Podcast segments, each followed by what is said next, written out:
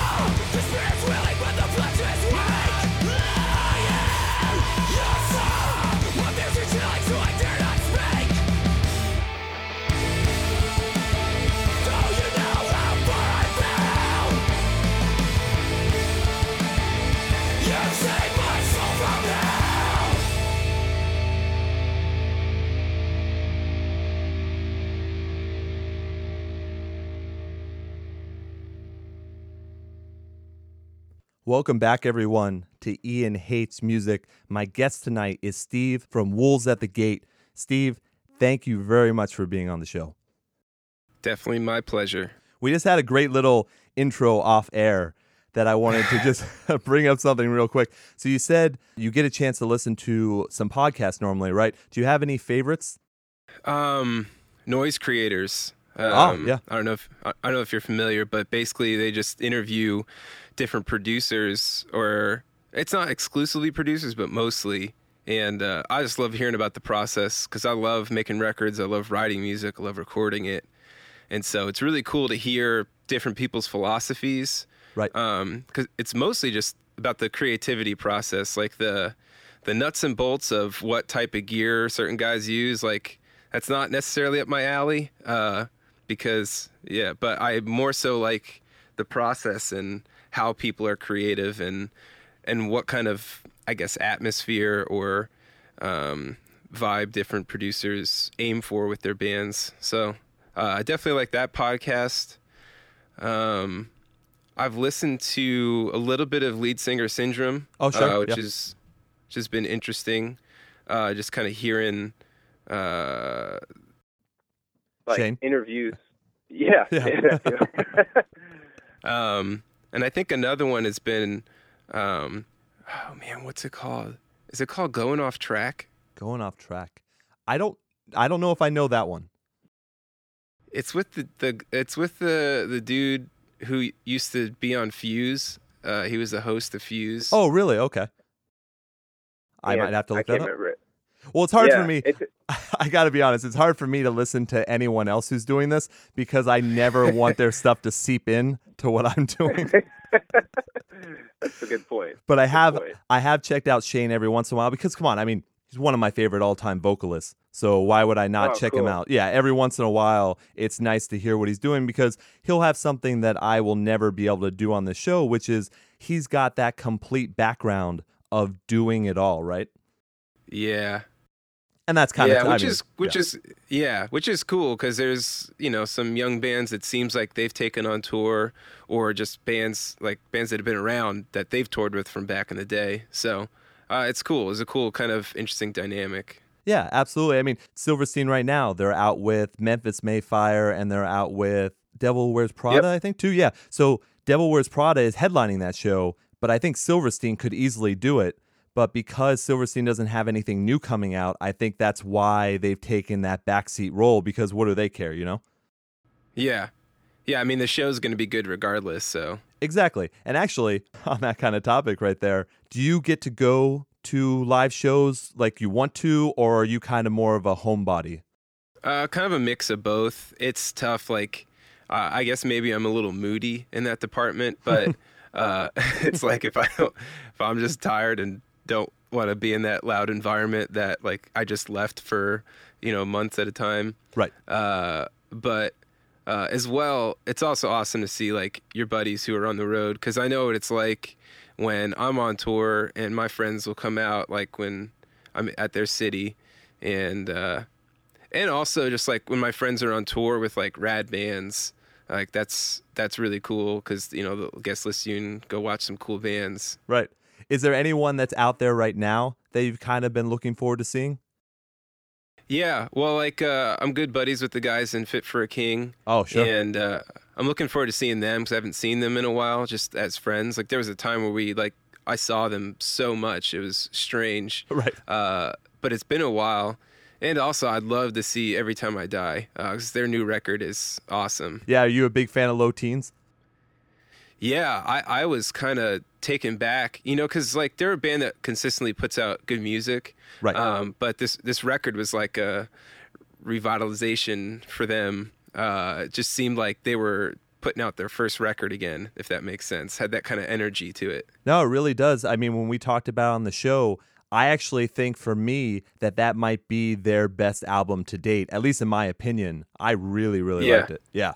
Yeah, I wouldn't dis. Yeah, I wouldn't disagree. And there's another band that's been around forever, uh, Norma Jean, who just put out a new record. Who I'd also say that was probably their best record because it was like everything that I've come to love about the band. You know how they've come into their own, like very melodically in the past couple of records. Right. But I love kind of like the rage of the last, the old, you know, previous uh, discography. But this new record kind of just did all of that somehow. Uh, So it was really cool. No, I completely agree. And actually, that was when I know we're kind of going all over the place at the beginning here, but that was that was one of the questions I was going to ask you. And I've actually had all these bands on the show except for Norma Jean, but you're on Solid State Records, and right now this year has been their year. If you look at Silent Planet's new album, Forevermore, Right. Fit for a King, Norma Jean, and now yours, it's pretty amazing. Like being on that label, especially for how long you've been there,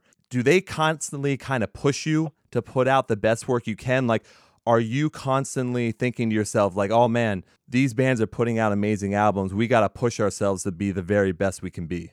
Yeah, I guess conceptually not like uh in like earshot of like you know our friends who are making records, but uh, to be honest, I'll never be more competitive with anybody else except myself. Ah, sure. Um, okay. You know uh it's like uh against me is a pretty cool band and they had this quote in one of their songs off their record new wave i think Mhm. where they said we'll never be the bands we want to hear um, ah, okay. and, and i feel like that's such a true statement you know because it's like the bands that i love listening to i'll like go back and listen to our songs and be like oh man our music's terrible you know Sure. like I listened to Norma Jean's record that came out, and I was just like, should we release ours or? uh, but I, it's it's all in the eye of the beholder. I know that. That's very true. I've been completely shocked talking to everyone on that label and these bands that are coming out with just amazing records. And I got to say, and I'm not saying this because you're on the show, you're on the show because of this. I have been loving Types and Shadows.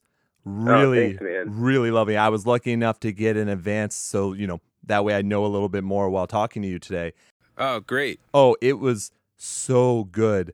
Like I just can't wait to continually put it on repeat and I'm really looking forward to getting a lyric book for it because I want to go Oh, through cool. everything. Yeah, so Awesome. do me a favor for the audience that hasn't heard a lot of it yet. Can you go through kind of how you're feeling because the album's coming out November 4th. It's on Solid State mm-hmm. Records.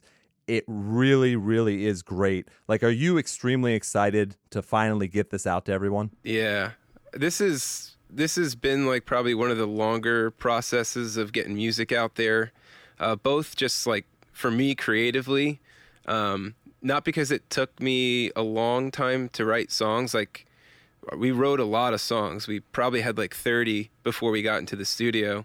Okay. um, just because you know yeah we we just really wanted to push ourselves and uh, you know myself like i just i really wanted to see myself grow uh, and how i write music. And uh, so it was kind of it was really fun but like really painful at times too because you just kind of get sick of yourself and you're just like stop writing what you would write. And uh because because like uh, you know it's like i have everybody has a natural tendency and every musician knows that. They know that it's like man i know i, could, I would so easily just do this you know and kind of just trying to th- think about uh, every decision because it does matter you know um so yeah I would imagine that it has to happen for a lot of people. So, do you normally write all the lyrics for the album, or is it kind of co done with the band itself as well?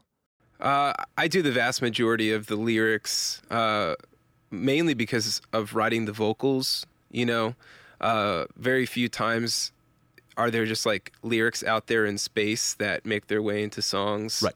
There's like very special songs that that'll happen with, um, and because I'm also writing the music, um, the lyrics. I'm thinking about like the tone of the song and then what sort of content is going to fit you know the tone or feel of this song too so it all kind of works in tandem subconsciously if that makes any sense No, it, it does. Believe me, I've I've heard people mention that before. I personally am not talented enough to get that to work, so I'm glad that other people are. that works very well. Basically, you're writing the music and you're writing the lyrics. So, are you writing everything for Nick as well? Like, is he doing the unclean vocals for parts that you're writing too?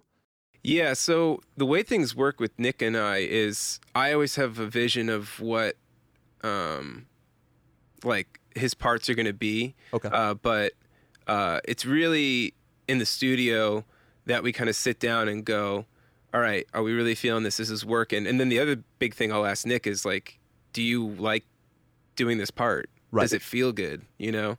Um, and so that's when we really work through those things. Um, you know, Nick will work on like patterns and stuff like that. Uh, or uh, sometimes I'll just I'll just tell him, hey, I'm writing a song about this. Um, just give me some thoughts. Uh, you know, and sometimes sometimes it's really helpful just to kind of get another mind on it Sure. on like the lyrics and then it you know it kind of causes me to maybe think outside the box and it helps me in the creative process as well so um yeah it's very collaborative with nick and i oh, um, good. Okay. just because like i come up with the concepts of all the songs musically and uh, lyrically and so it kind of has to be that way so it's fluid You know. Ah, okay. Does that fluidness, does that actually go for when there's unclean vocals and when there's going to be the clean vocals? Like, is that organic or is that actually planned out? Um, a little bit of both. I would probably say more so planned out, um, because you know, uh, as I'm writing the songs, like me- you know, melodies will come to me, or I'll have a melody in mind, and so I'll know where I want melodies to go, and then uh, you know, we'll kind of. and the other thing too on this record, we really tried to think about, um, you know, not necessarily like, oh, this part's heavy, so there should be screaming and this part's you know but try to think how can we how can we express what needs to be said in the song and also how should it feel and not really think about you know what the actual part is uh, if that makes sense as well I think that works, especially hearing the album. I think that works very well because I've never seen you from the very beginning.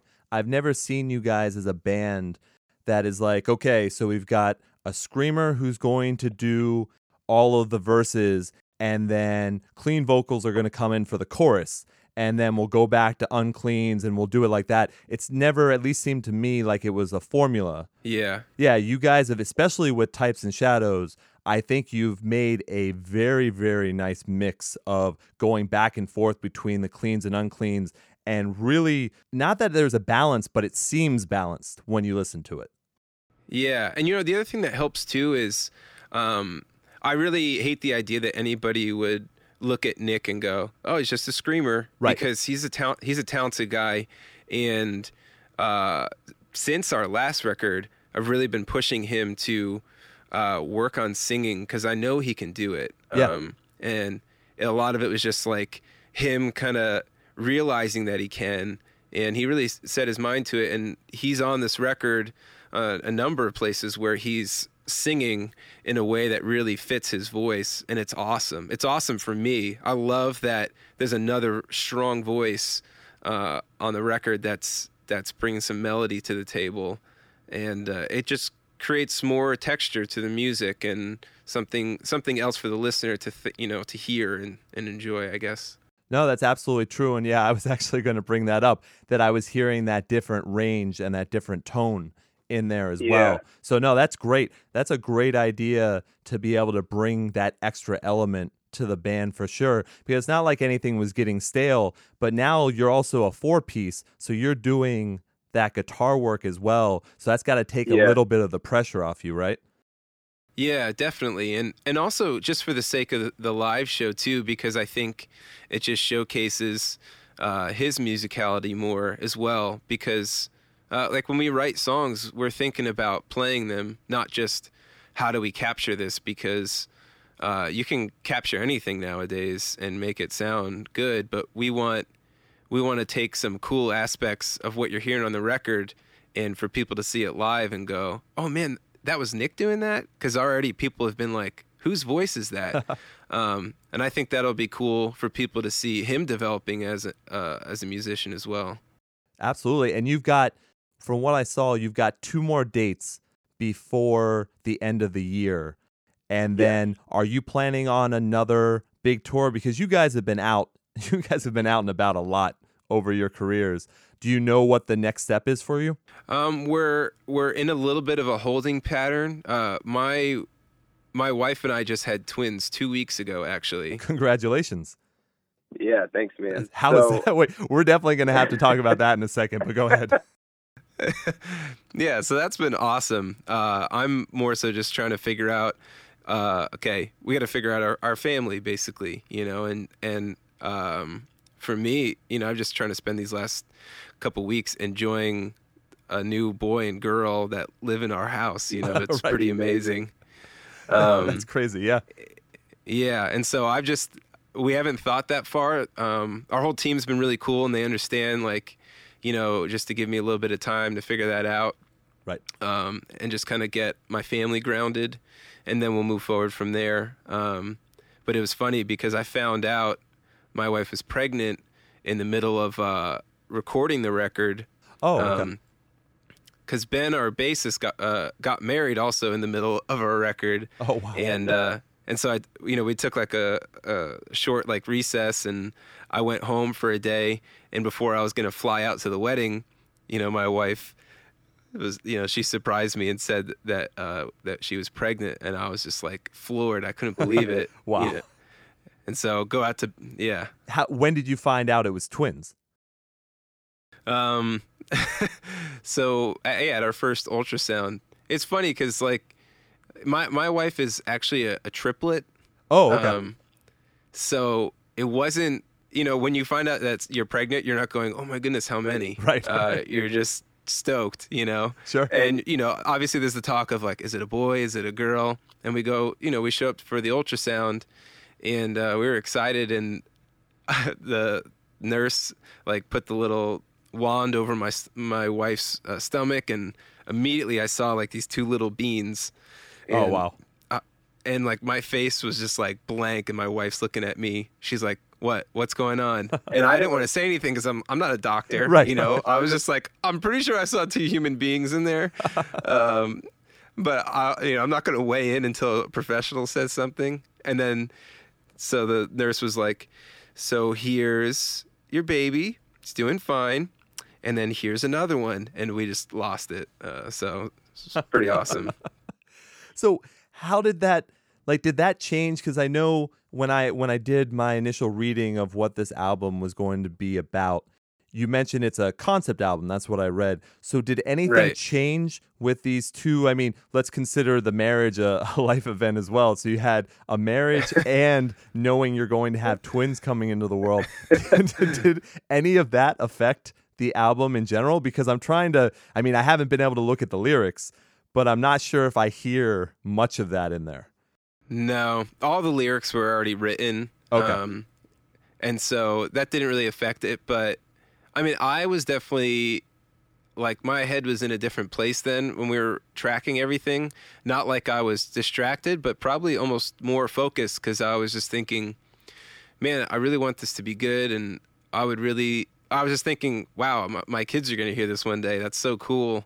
Um, and I'll be able to tell them, like, you know, that because they heard all these songs while I was writing them. Because my wife, she always hangs out when I'm writing the music and stuff like that. Oh, okay. Because she's actually she's actually pretty helpful, especially when it comes to lyrics. Because I, I kind of bounce stuff off of her, but like they were in her belly while I was uh, working on some of it, so uh, it's pretty cool. Um, pretty cool thought. So I don't know. It was just kind of made me stoked and was excited to tell the guys at the studio because they're all good friends and Oh yeah. they lost their minds. So yeah, it was just a fun time. Well, now that especially makes sense that you've got that break, that, that little bit of a break coming up from Yeah. doing shows, because that's that's a difference that I've seen with bands recently. Is a lot of bands have been on tour right when their album comes out, and yeah, that's been a lot different from what I remember from the past. It was always like, hey, we're going to put the album out and then we're going to set up some headlining tour or something to go along with it. You've got twins that just arrived, and then you're going to have your brand new album come out November 4th, and then you're going to be taking like a little break. So that's got to be an interesting time for you. Yeah, it's definitely different. You know, I, a lot of people in the industry might say it's not ideal. Our label had no problems at all. Like they understood. Like you can't stop that. You know, babies are coming. They're coming. Uh, um, but uh, you know, like bands bands are on tour when records come out nowadays because back in the day, like there was a record store. Right. That's where people went to buy the record, you know. And Wait, what? I've never heard of that. Hold yeah. on. I know. Yeah. yeah. This ancient ancient theory and concept. It um, really is now. Yeah. that you actually had to get in a, a vehicle and go somewhere uh, to get a record. You didn't just have to flick two things on your phone and it's there. Exactly. Um, uh, but you know, bands have become the record store. You know, uh, apart from iTunes, we're the record store, and so that's why you know bands will go on tour to to help those first week sales because for some reason in this crazy music industry, uh, that that number means a lot. Um, so uh, it's strange. It's strange to me, but I g it makes sense. But it's it's so ugly. It just makes the band world really ugly at times. Uh, so True. I can see that. Yeah. That's probably out of all the conversations that I have with bands on the show, that's probably the one thing that comes up every single time is how important those first week sales are. And that's why, you know, at the end of the show, we'll talk more. I'll have links in the description so that people can get the pre order merch bundles, all that stuff. I think all of Cool. my audience knows how important the first week sales are because we bash it into their brains all the time. yeah, yeah, and I feel I feel bad, but it's just that's the nature of the beast, you know. Yeah, and I don't think you can. I don't think I don't think anymore you can afford to feel bad about it because that's just the way things are now. And the other thing you can always do is go see you live and pick up the album, but especially if you're not going to be out on tour right away, then that's Yeah. the best way to do it. Definitely, definitely. And now, how are you when when you do go on tour? How are you with getting together with the audience? Like, do you see a good reception? Do people come over and talk to you after the shows? Because you seem like a very fan friendly band. Yeah, I mean, I love talking to people um, after the show, before the show, you know, during the show. Um, you know, obviously it's nice to like kind of have some time to chill before we play, but Right. um, it's cool, man. We've met so many interesting people and so many cool people, and you know, there's also lots of crazy people out there. Uh, but like that's just all part of the the exper- you know experience, and I'm sure people have seen us and been like, "That guy's nuts," or like, "I don't like him," you know. So that's just the way you know our world is. But yeah, it is cool. I, I like interacting with people, and it's like it's the best when you meet people who they just think, oh, this guy's cool. I want to go talk to him. Not like, oh my goodness, it's this guy from that band, and I'm gonna tell you tell you that you have a really cool beard. if I got a nickel for every time somebody's like, "Your beard's awesome," I'm just like, "Cool." Can we talk about something else? Right. Well, that was going to be that was going to be one of my questions was how did you get such a cool beard? So I'm glad we got past that. that works out very well. Very nice. well, let me ask you this for touring. What is that thing that you look forward to the most? Is it that fan interaction or is it something else music wise that you really enjoy that you look forward to? Um, I don't know. It's so hard. Like, there's so much to touring that's an experience. You know, like I love like touring is like camping. So that's that's one thing I love about it. Um, as well, um, I just love like being out on the road with the guys in my band because there's you know there's like my some of my best friends. You know, um, musically, I love playing. I love just like uh, putting my all out there in um, really trying to like help the audience like see us trying to recreate what they heard on the record Right. uh, but in like an in your face sort of way uh, so i don't know man there's so much to it but i think really some of my favorite things are like hanging out with guys that are, we're on tour with. Because that's when you can get to know people. You know like people at shows you just kind of get a little snapshot. Um, same thing with like people at venues uh, that that work there. Uh, but just like the people on the road, it, you just meet so many cool people and like you make friendships uh, with people that you probably wouldn't have any other way, except for the fact that you were like, okay, I'm going to have to see you every day for a month, you know, and uh, it's like this like arranged friendship from parents or something. Sure. or that that reason why you're still friends with buddies from college is because a computer put you together. yeah, exactly. oh, I can understand that. Well, I'm guessing you've made plenty of friends band wise, at least, because I'm assuming that some of the vocalists from Reprise are also bands that you've toured with that you're also friends with, right? Yeah, yeah. How did that all come about? Like, I know that you started or you start a lot of your songs acoustically and then you go from there. But what kind of made you want to do an EP like this? Because I have a question about your previous EP as well. But for Right. What a novel idea to take friends to come on do guest vocals on fan favorite songs like it's a great idea like when did it come to you that that would work out so well Well, one of my favorite things that, and this is why he's on the EP. Uh, his name's Aaron Troyer from Come Wind. oh sure Um, back in the day, like before we were even signed, we we did we played tons of shows with those dudes. Some of our best friends, and did some short tours with them. And uh, we would just break out the acoustic and just sing like songs, like nonsense songs or like fun songs or whatever. And it's just fun to do that, you know. Um, and uh, I you never get to do that as much as you really like on the road that I learned, you know, like this doesn't happen as much and uh, so I just thought it'd be cool to kind of give people that sort of feel like um, our fans asked us, you know, can we have an acoustic version of this or can we have an acoustic version of that cuz I would do like acoustic, you know, versions of our songs like out in the parking lot you know, after shows, you know, and stuff like that. And some people videotaped it and put it up, and people were like, "Can you do that?" You know. And so, I just wanted to think of a way to give our fans just that much, a little bit more, you know, um, to say like, "Hey, th- this is our buddy, and we love them, and we love their voice and their craft and their skill, um, and the way that they're gifted, and uh, we want to." We want to showcase them on a song, and also um, have them like add something to these songs too because of their of their talent. So um, that it was cool for us to do that. No, absolutely, for sure. Now, did you ever get to do these live when you toured around with someone? Did you ever get to go out, like, for, for today? Did you get to go out and do one of these with them? No, because it was all after the fact, and we've actually never toured with For Today. Oh, I- that's right. Sorry, yeah, my yeah. bad.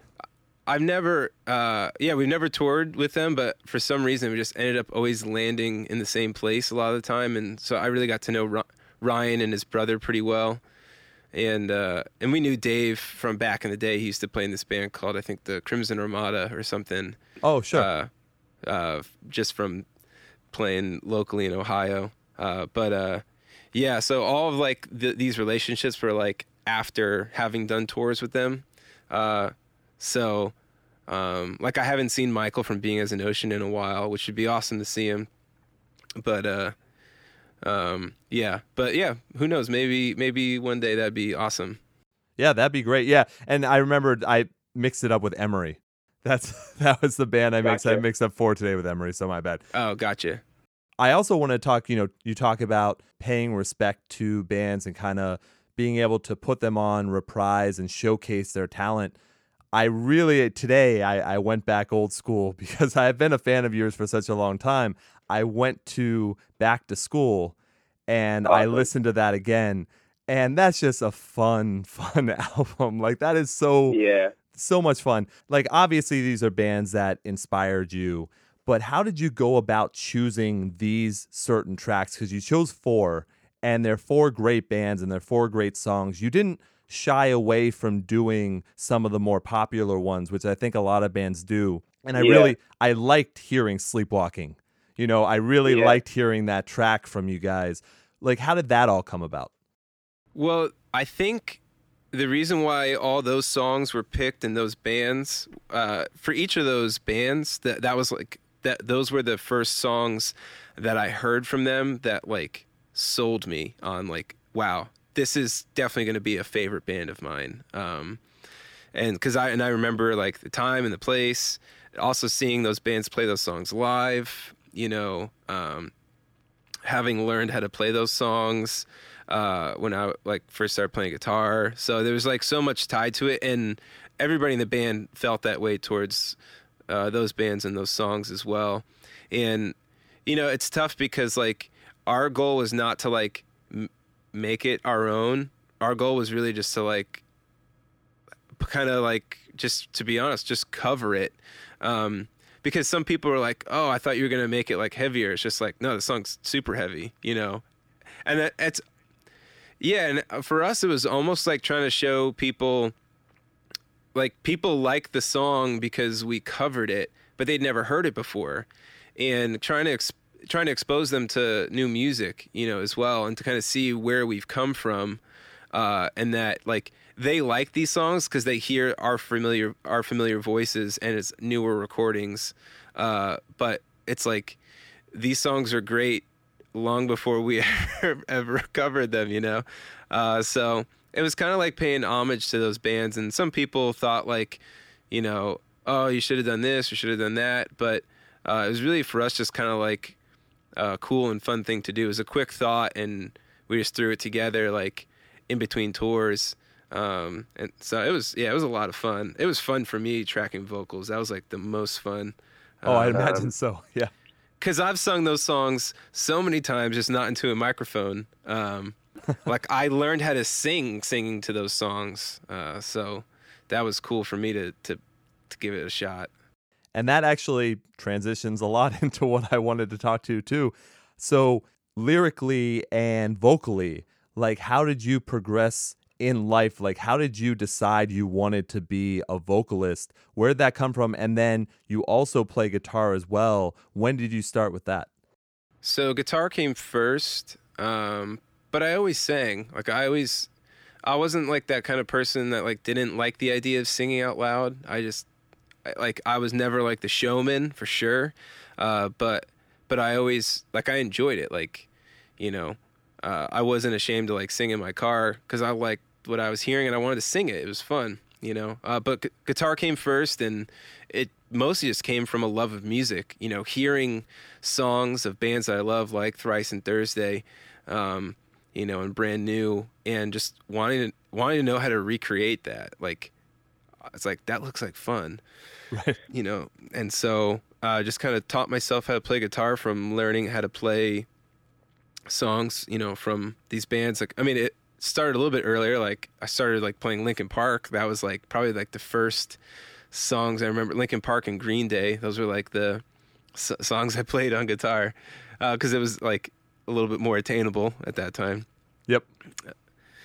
yeah, but uh, yeah, and so I just learning how to play guitar mostly just came from learning how to play songs, and then I pretty quickly like jumped into writing because it was a lot of fun playing other people's songs, but I was playing somebody else's song. You know, Right. You know. I was like, I want to do, I want to do that. I wonder, I wonder if I could do that. And so, man, I just stumbled through the dark world of trying to write music for a long time and just wrote some really hideous compositions and uh, eventually found my way into something that was like maybe a, a D plus or C minus, and uh, those were some of the first Wolves at the Gate songs. Um, Gotcha. but but singing wise, it's funny. I did not want to be the singer of this band. Um, not to set you off track there, but I was kind of thinking I've had conversations with bands before where you talk about limiting yourself a little bit when you're a lead vocalist and playing lead guitar because you are working so hard at both of them that sometimes it limits one or the other. Is playing guitar and singing is that like a comfort zone for you? Do you feel a little protected behind the guitar? Oh, definitely. I would be a very um, boring or like probably just like uncomfortable for everyone to watch like without a guitar. People would probably all be thinking like, man, that guy is so awkward. yeah. I just yeah, I don't I don't have the personality for it. Uh and so maybe I do, but I I highly doubt it. It would have to come with some serious training and maybe some hypnosis. I gotcha. So Nick's doing most of the jumping around and, Oh, yeah. and really yeah. doing that frontman stuff. I see. Yeah, and it's natural for him. Like it's not forced, you know. Like because the first time I saw him perform, he just that he was just doing what he wanted to do, you know. Um, and what I want to do is like be behind a microphone and my guitar. Understood. Understood. So really, you started writing. You started trying out the singing part. Did you ever do vocal lessons or anything? No, uh, just a lot of trial and error. Oh, wow. Um, Yeah, because I tried to.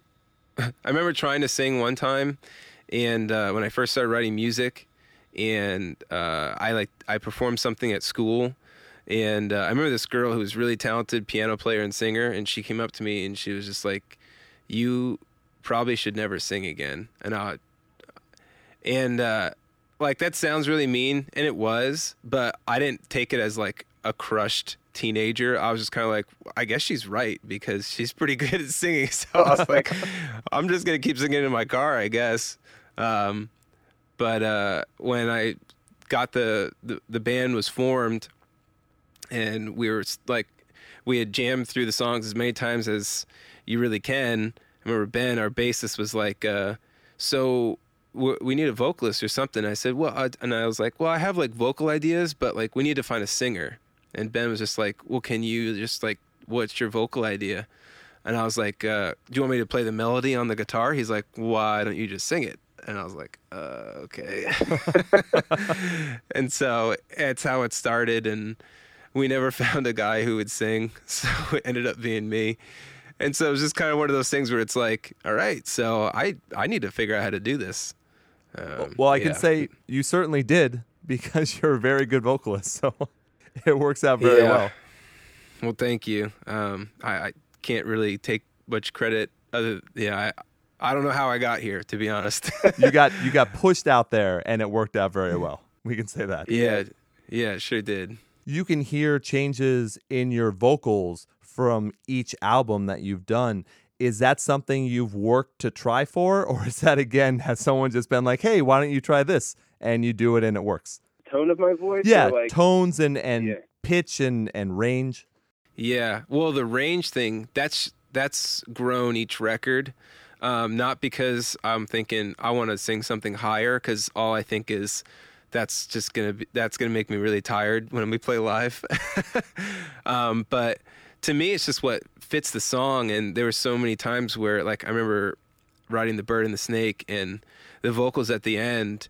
You know, it's like that has to happen. Um, you know, for it to fit the story and the tone and the part of the song and the intensity.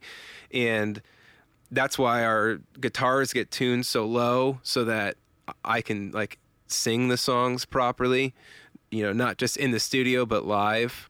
And like, I wasn't going to tune my guitar lower than A. So I was like, you're going to need to figure this out, big guy. Um, Right, right. so that's really how where the range thing has come in. It's just in writing songs and melodies, and it's like this is the best melody, and so I, I need to learn how to how to do this comfortably and train my voice to do it. Um, but tonally, more and more, um, I I really want people just to hear what my voice sounds like, not like a comp like the best compilations of all of my takes. Um, I want people to hear what is most natural. Um, and I also want people to hear what my voice sounds like without, uh, you know, this crazy autotune on it. Um, and so that was definitely like our first record, Captors, was Mhm. like really, really clean. And some of that was part of my fault because I was being really anal about it because it's, your, first, record. Right. Yeah, you want everything to go very well.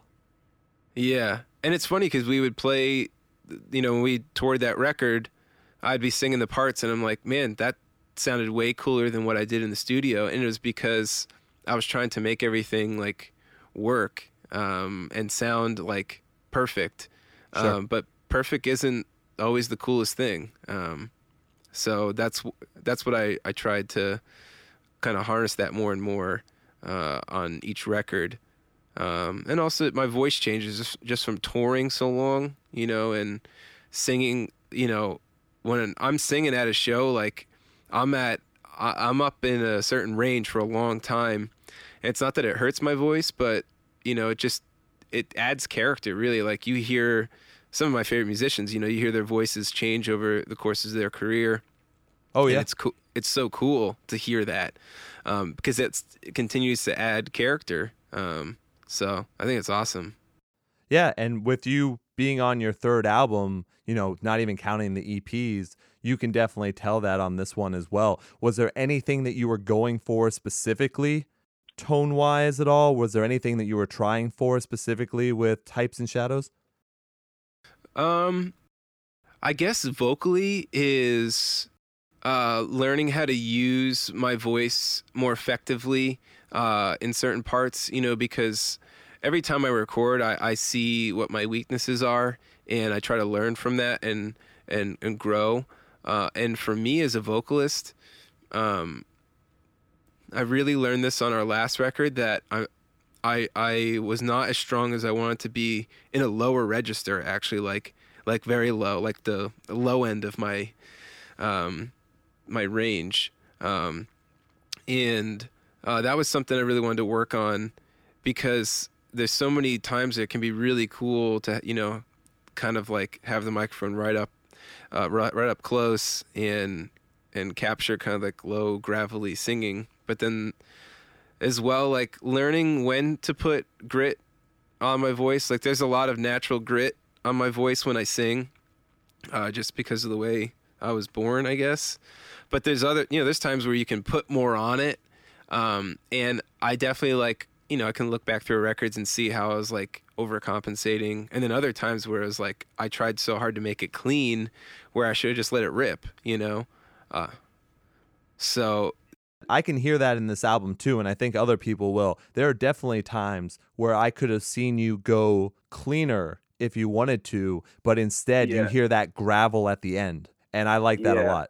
Yeah, and you know what too is just for me also just getting inside the headspace of like the story I was writing about and how I wanted to communicate that line too, like uh, and how it can fit better if I sing it a certain way too. So well, actually, that's a good place to go off there. What were you going for in types and shadows? Because i know you don't want to give everything away but mm-hmm. if you can give and i'm sure this is cliche you know with, with, all the press you've been doing i'm sure you've talked about this a lot but i think it helps the audience just to understand where you're coming from. What's the part of the concept that you can tell people and then they can kind of explore it more when they get the album themselves? Yeah so i'd say there's definitely like a couple threads throughout all the stories. Um, and one for sure is um, we as people, especially in our culture, focus a lot on empowerment um, and self empowerment, and not that I,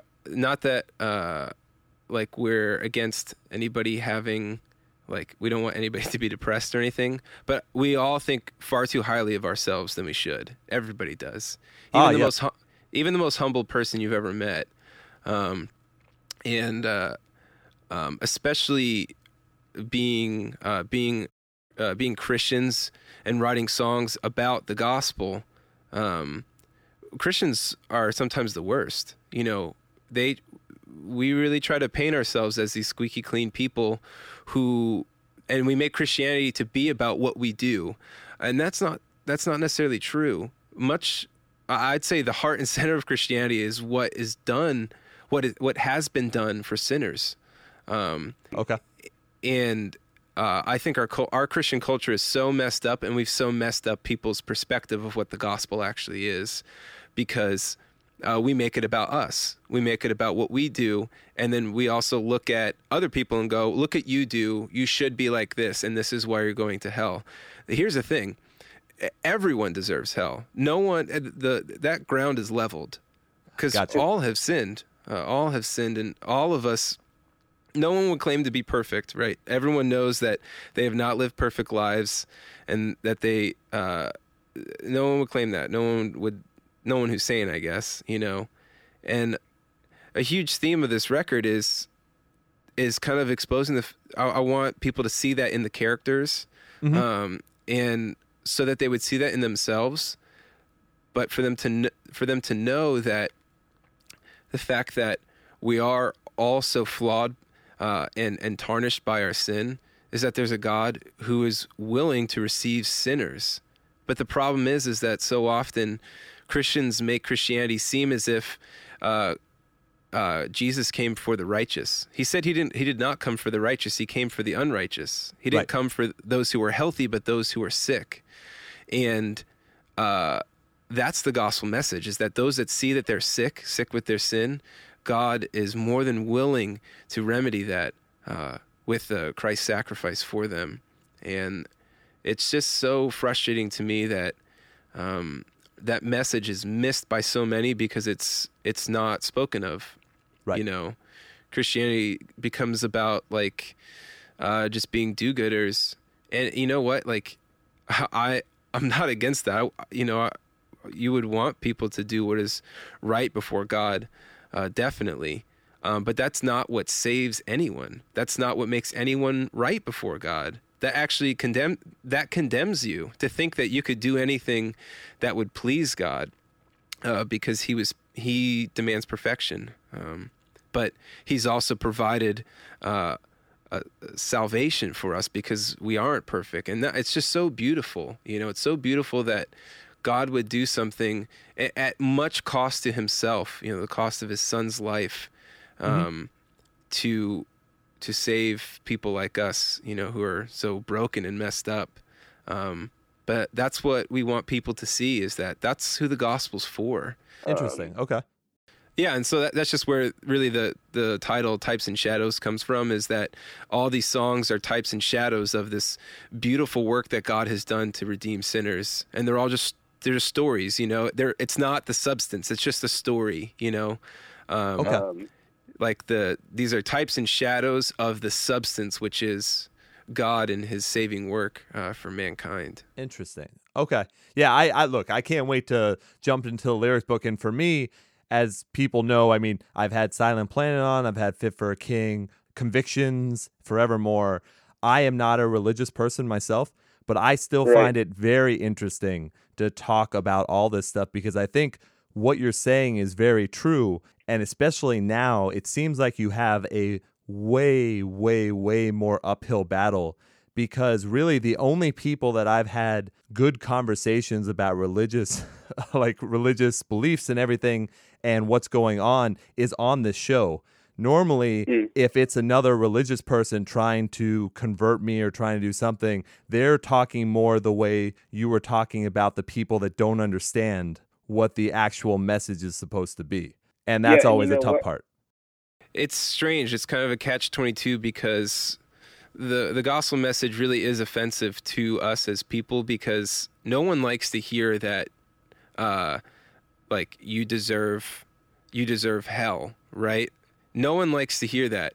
Uh, I I didn't like I didn't like hearing that when I heard it, but the, the question you have to ask yourself is that true according to and do you believe the Bible? There's a number of things that you have to you know you have to answer that question. Mm-hmm. Um, you know, but just the problem comes in the fact that it's exactly that. It's usually the people that uh, are that don't present the gospel properly are the ones that think of themselves too highly um, because they if they understood the gospel they wouldn't be coming to you and uh, heaping condemnation upon you because we don't I don't have that power. Right. I'm a man. I'm just a man. That's all I am, and all I'm do all I want to do is bring a message to people.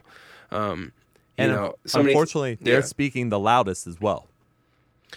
Yeah, well, yeah, because the media loves them the most too. Yes. You know, yeah, I mean that makes for that makes for good news. You know, Westboro Baptist, oh, they're going to get a lot, way more airtime than my church will because yep. uh, they're caricatures. Yes, they you are. Know? Yeah. And people, it's funny as much as people hate them, they also love them because it's entertaining. Oh, for and most sure. people just yeah, most people just want to be entertained. You know, if if they put up the sermons that our pastor preaches you know on Sundays on TV, people would uh, not be entertained because they don't see value in in the true the true message. But uh, yeah, it's that, that's where it's ironic. Yes, it is. that's why the election is where it is right now, is oh, because goodness, yeah. people just want entertainment. Oh yeah, you're right. You know, and it, that's just what's happened with our culture, and they don't want to think because I think thinking scares our culture because we've just become very dumb. Yes. And so the idea, so all sorts of aspects of the truth, you know, whether it is regarding politics, uh, social issues, and and you know, for me, what's always at the top of my mind is regarding the gospel. You know, because who wants to think about the frailty of their humanity when you can go on YouTube and laugh at cat videos for you know four hours? Um, it's like I can shut that out of my mind. I don't have to think about that. But we want to raise this question because it exists. We know young people that have died, friends of ours. You know, like there is something that needs to be considered. You know, there is. Uh, there is a God that all will face, and we want them to consider the fact that uh, there is hope in this life. Right. Uh, because other than outside of the salvation that God offers, there really is no hope. Uh, and uh, it sounds grim and bleak, but I only say those things to say the beautiful things. And that's what you'll see on the record is that there's lots of grim and bleak things that need to be said so that the beauty of what God offers can be seen. Uh, and that's really kind of the um, the goal of what we wanted people to see lyrically. Sure. The end message to your albums is that there is hope through God. Yeah, definitely. Okay. Yeah. I, I yeah I would I would hate because the other thing too there's plenty of Christian bands that like to talk about how messed up this world is, and it's just like, dude, I already know that. you know, it's like I I have the internet. Right, right. Yeah, it's coming out. I mean, the media is coming at you from every single direction. We know how much Yeah. things suck right now. Yeah. Yeah and, yeah and just life in general because you know what like everybody everybody's got stuff they're going through and I, I don't care who you are like some people try to pretend like some some people have it worse than others i think it's just hard for everyone in different ways um, even for like that rich person that has it all like they don't have it all they're most like their their happiness is probably so fleeting you know and um, and and so I I think that everyone really feels the weight of this the frailty of this life, you know, because what you have now is gone tomorrow. You know, you look at cele- celebrities like I was just I don't know why, uh, but something came across like my eyes on the internet about like Mel Gibson and how he's like fallen from like any sort of uh, esteem in Hollywood. It's Oh, like yeah. he used to be he used to be the guy, you Yeah. know Absolutely. and now he's like he's the scorn of Hollywood, you know. I don't know, you these leave- things are you leave one so too many fleeting. voicemail messages. It's gonna catch up to you at some point. I don't know the backstory, but that sounds funny. oh, it, well, not for the people, not for the people you left messages for, but in general, Yeah. yes. Yeah. Uh, yeah. No, I was just basically saying, you know, like life is tough for everybody because we weren't designed to live the way that we naturally seek to live, which is to try to find satisfaction in anything other than uh, knowing God. Um, you know, man doesn't know its creator, and so it's broken from the beginning. Um, and uh, yeah, so it, it doesn't really matter what walk of life you're in, everyone feels it. That makes sense. Now, like I said, I'm not a religious person, so I don't know everything that goes behind all that. But for me, Sure. one of the things that makes me happy and the reason why I do this show is to talk to people that are so passionate about the music that they make. And also, I just love music. You know, I have the specific genres and everything that I listen to, and that's really the music I love. And that's why I talk to people like you on the show, is because I love your music. But even the message that you're putting out through your songs, through every album, like I said, I've been a fan for a long time since the beginning. Even though that message may not exactly come across to me, I'm still getting the positive message from your music, from the talent that comes from it, from the way that it makes me feel enjoying what you have. You see what I mean? Yeah, no, definitely. And I mean, because I, like I told you, I, I jammed the new Every Time I Die record. Right. You know, for me, like, you know, he, uh, their vocalist has, you know, he, he seems to be a pretty thoughtful guy um, and, and like an actual thinker.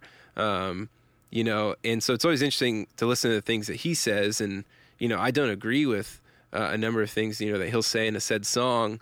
Uh, but to me, like, I'm, it's just cool. It's for me cool to hear, okay, well, this guy's thinking and this is what he thinks. Right. Um, and a lot of times I'm always just thinking, I'd love to just sit and chat with these people Oh, sure. and kind of like see where they're at and because that's what I love about tour. Like we toured so many bands and so many different people and people that have thought that like I'm wacko, but I want to know why they think I'm wacko because I want to see where they're fr- coming from and what has informed their worldview and stuff like that. And so, um, yeah, it's it's cool because it doesn't. I, I think that there's a way to enjoy music in different forms. There's some stuff that I, I like I can't enjoy because of its content because it's just there's like nothing at all like thoughtful about it.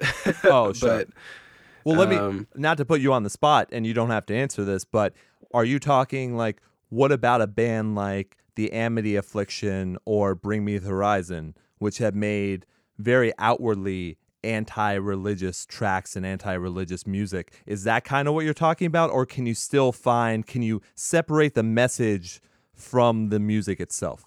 Yeah, well, I they're not bands that come to mind. I don't really know Amity Affliction's content. I know I know a little bit of Bring Me the Horizons content, you know, and it's interesting to see uh, where there's things that he'll say um, in some of his lyrics that I actually agree with um, because it's actually true. Um, but you know, like there's stuff that like for me that they've said in their songs that's like just kind of like hard to listen to because I, I think it's offensive. But uh, as musicians, you know, I think that they're talented and and that's where it's hard for me. You know, I'm still trying to sift through all those waters of like what like what should I listen to? You know, um, not that like yeah Well, what do you listen It- to? Is there anything, especially recently, 2016, for all the terrible things that have happened in the world and and everything, you know, awful that way? It's been a very, very good year for music, especially in this whole scene. Has there been anything that you've listened to recently? Besides, I know you mentioned Polar Similar, but is there anything Yeah. else that kind of that kind of gets you going? Yeah, so uh, yeah, that record, uh, like you said, low teens. Um, oh brother put out a new record called Endless Light. Oh, Uh, sure. that's Yep. pretty pretty amazing. Uh, def- I think it's their best record um, to date. Um, I'm trying to think through. It, I'm I'm always like wrong at like what year things came out. oh, Uh, like the the new Thrice record is uh, really really cool. Uh, really Black Honey, right? Yep, a really great mixture of like it felt like a it felt like a greatest hits album, but of all new songs, if that makes any sense. kind of didn't stick to one genre almost. They kind of switched around. So I can understand because they went Yeah. through such a metamorphosis from the beginning to where they are now. So that makes sense. yeah, so they basically it just seemed like they pulled from like lots of different times of the band's life and like and like like really seasoned and mature versions of them. So that that was a cool record. Um what else came out this year? I think uh also I think it came out this year. Uh, the singer of Thrice, Dustin Kensrue, he put out a solo record that was really, uh, really rad. Oh, interesting. I might have to check that Yeah. out then. That must have missed my radar. See, it's very tough. Sometimes we're doing seven or eight album reviews on the weekly Oh my show. Goodness. So it's very tough. Yeah. We're just inundated with new music. And it's great sometimes because you find bands that you never would have or that you lost track of. And now you're listening to them again and it's great. But sometimes you just completely miss out on something. Yep. Yeah. Uh, I know what you mean, man. It's hard. There's so much going on. There's so much out there, and um, it's really easy to miss stuff. I'm trying to think through what what else was out this year that I was really into. I'm sure there's more stuff, but it's just escaping my mind. Yeah. No worries. I just there are some bands that just won't listen to anything, and there are some that will only listen to music that's outside of the genres. But you're kind of listening to stuff that's within what we normally talk about on the show, which is also interesting in itself. Yeah. Well, you know, and it's it's funny because I don't always find myself doing that, and I, it's it, you're right. It has been a good year for music because lots of bands that I'm into have put out records. For the last couple of years, I felt like there was a lull of like any record I could really enjoy that's heavy, uh, that has like heavy elements to it, um, and so that's been cool for me because it's mostly been listening to a lot of bands that aren't heavy because just there aren't a lot of, you know, great. There weren't a lot of great records put out Right. you know but like deftones put out a new record that was really cool that one took time to grow on me. Yeah, Gore Uh, took a little while for me too. Yeah, but in the end, I, I actually did like it because I remember like we are all sitting in the van, all of us in the band listening to it, and and we are just like, did any of you guys get into that? And we're like, I don't know, man, we gotta try again because they're a great band, and so I did again, and it started growing on me, and and I really enjoy it now. So that is cool. Jimmy World just came out with a new record, like I think Yeah. last fr- this past Friday. Yep. Love that band. Now, Uh, have you listened they- to the album yet though?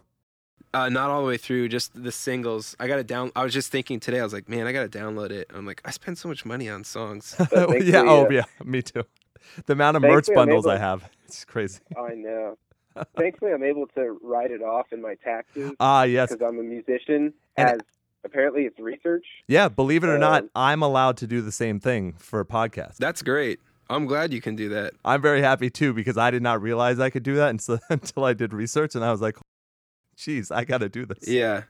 I didn't realize how much I loved research. Yeah, I know, right? Well, let me let me tell you, I, you're gonna have to contact me after you listen to uh, Integrity Blues because Yeah. we just did a review for it and it did not go well. Ooh, yeah, okay. I don't know if it's. I'm not expecting. I never expect bands to stay the same for so long. Like Bleed American came out 15 years ago, and they put out an album every three years. So they've changed Yep. for sure. But they lost me. I think it was Chase Again. It was whatever album they put out in like 2007. Chase this light. Yeah, yeah. I think that was it. It was like 2007. Yeah, that's where I left. that- So I missed two albums until this one, and they're Uh, okay. yeah, they're indie rock now, and it's a Oh, little gotcha. tougher for me. Yeah, that that would be a little confusing. Yeah, they definitely they definitely like turned indie-ish uh, from uh, I think it was Invented. That was like the record after Chase This Light. Gotcha. Um, so I, I I can see what you're saying. If you miss that, you're kind of just like, what happened to like almost kind of like bubblegum rock? Not to man, I don't mean to demean them at all, but it's just like No, fun not- yeah. rock music. poppy, poppy, pop punk. You know. Yeah, and, and they're a huge influence for me. Like we thought about covering "Sweetness" uh, when we did the Back to School EP because love that song. Another song that was in the mix was "Clocks" by Coldplay. Oh, really? Um, that will make Yeah, that will make my co-host very, very happy because we make fun of him constantly for liking Coldplay. so he's gonna love Jackson. That's your shout out. He's gonna love it. that's awesome. Yeah, there's there's probably lots of bands that people would make fun of me for listening to, like uh, like Matt uh, from Emery. Uh, was making fun of me about uh, Matt, and actually more so Toby. Toby was really hamming on me for liking uh, "Need to Breathe," but I think it's just because he's heard like their like. Uh, no offense, guys, but they're cheesy radio singles. If you listen to their records, Oh, they're okay. really talented, really creative. Um, you know, kind of like in the same sort of vein as like Kings of Leon, which I also love. Um, That one, you lost me on that one. I can't listen to any Kings of Leon. yeah. Sorry, man. It just it hit me at the right time in my life, and now I just I'm I love him so. That happens. That's why I love the song "Call Me Maybe." You know, I completely get it. it just hit you at the right time of your life. That's right. Just that, that exact right time. No, I completely. That's interesting. I wonder what that time of your life was, because that that would be a pretty special time, I guess. Yeah, it was. It was a great. It's a great time in my life. I had my girlfriend. It just it worked out perfectly. Now it's just like ah, where'd that great time in my life go? You know. Yeah. Well, that's great, man. I just realized I looked at I looked at the time. It seems like we could probably talk for a lot longer, but I don't want to take up the rest of your night. I just want to make sure. Did we get everything out about types and shadows that you'd like everyone to know? Sure. I mean, you know what? The biggest thing for people to know is that we have a new record and give it a shot. Uh, you know, I there's this this thing nowadays where you can listen to music and not pay for it. Uh, so at least just try and listen to it. And if you're into it, then buy it. Don't don't don't pirate it because uh, uh, there's already yeah there's already enough of that going around. Not because I like I it's so funny whenever people that talk about piracy, you know, some bands are like, I don't care, download it, you know. But at the end of the day, like everybody cares. Everybody wants their record to get bought because it just helps them keep creating music, and that's, you know, maybe some guys they just want to be famous and make tons of money. Well, that's true too. Uh, t- yeah, to me, if I could just pay my bills and I could keep writing music, that would be really cool. Well, look, Um, I'll get very mad at the audience if they don't pre-order or at least buy this album first week because you specifically mentioned in the show that you have twins now. And someone has to pay for them to eat and have a life.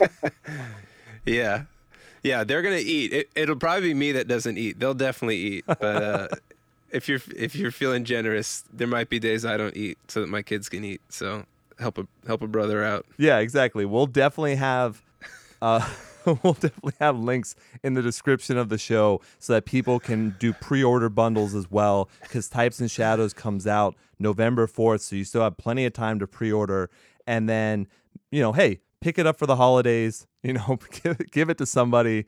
I'm telling you and and I think, I mean, I do have a show. I think people take my recommendation seriously. I really really love this album and I think you guys you guys knocked it out of the park. Not to use a cliche statement, but I I mean, Solid State Records has been killing it this year, and this is probably the last release. And what a way to finish out the year! Cool. Thanks, man. I appreciate that. Oh, absolutely. Well, thank you very much, Steve. This was awesome. Much appreciated. Anything you want to leave the audience with? Uh, no, thanks for listening. Great. Thank you very much, Steve. Much appreciated. All right, take care. and I am back. I hope you enjoyed that conversation as much as I did. I had a lot of fun talking with Steve about everything Wolves at the Gate and everything in between. I thought it was a great conversation. I think that conversation should have gotten you extremely excited for Types and Shadows coming out on November 4th. It was great talking with Steve. There are links in the description of this episode, but just to make sure you know where to go, you can go to wolvesatthegate.merchnow.com. That way you can go ahead and pre-order Types and Shadows as I've mentioned many times already. Just got to keep beating that into your head because it is such a great album. You can also get in touch with Wolves at the Gate at wolvesatthegate.com. You can also go to facebook.com slash wolves at the gate, Instagram wolves at the gate, and Twitter wolves at the gate. See, it's pretty easy. Wolves at the gate, and then everything else will get you in touch with them. So make sure to support them. You can also support Ian Hates Music by rating, subscribing, and sharing on iTunes, especially. But don't forget, we're also available on Stitcher, Google Play Music, and all your favorite podcast listening apps. That way, you will always be able to get the show. And on that note, you can also download and stream every single episode of Ian Hates Music and Ian Hates Movies on www.ianhates.com. And of course, you are encouraged to interact with me. Twitter and Instagram is Ian Hates Podcast, and on Facebook, it's facebook.com slash Ian Hates. You can also email me, ianhates at gmail.com. So I'd like to thank Steve once again. That was a really, really fun conversation. I learned a lot. Very happy because I've been a fan of Wolves at the Gate for such a long time. It was great to get a chance to go over all these questions I had with him. And like I said, hopefully you learned something as well. I'd also like to thank Jerry from Jerry Graham Publicity for setting all this up. Much appreciated as always, Jerry. And I'm going to say it one more time. Make sure you pre order or during the first week, make sure you pick up a copy of Types and Shadows. It really will be worth your time. Solid State Records is just killing it this year, and this is just putting a cap on everything. So great. So I'm going to leave you with one more taste of Types and Shadows. We'll end today with Flickering Flame. So I'll leave you the way I always do long days and pleasant nights. Thanks, everyone.